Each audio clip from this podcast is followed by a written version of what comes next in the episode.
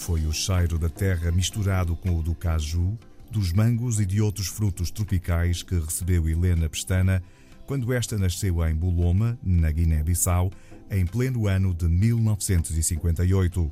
O pai, destacado em África, fez mudar todo o rumo da história da família. Um jovem também, com 26 anos, que foi eh, em missão para a Guiné como militar eh, e a minha mãe acompanhou, que esteve cinco anos seguidos na Guiné-Bissau, em zonas de mato profundo, em tabancas, em aldeias isoladas.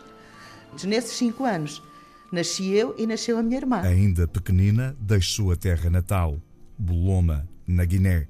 Mas a mobilização do pai, primeiro para Angola e mais tarde para Moçambique, fizeram com que só viessem para a Madeira depois do 25 de abril de 1974, mas com muitos sentimentos à mistura. Eu é que senti a falta, talvez, da liberdade que a África nos dava, dos convívios. Portanto, hum, há um espírito mágico.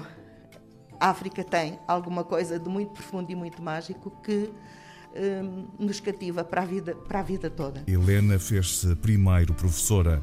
Hoje é presidente da Associação Presença Feminina, com uma ligação muito forte a agentes dos Palopes.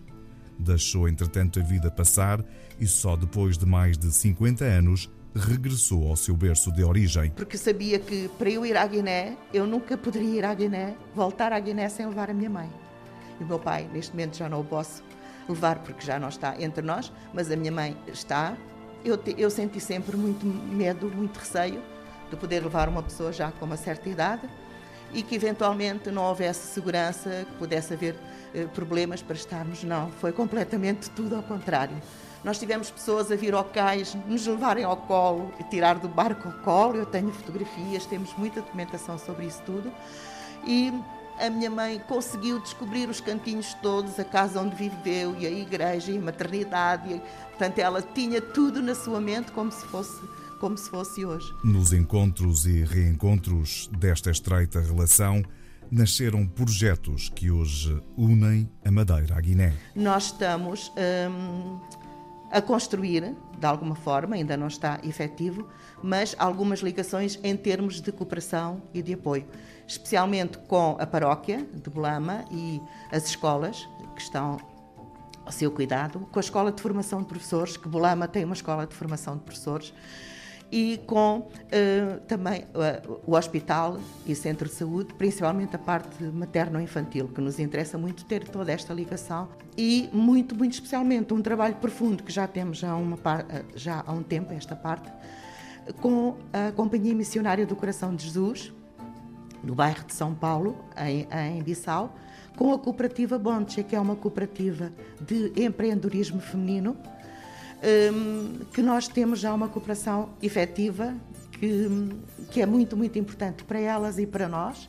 Nós já temos aprendido muito com aquele grupo de, de mulheres.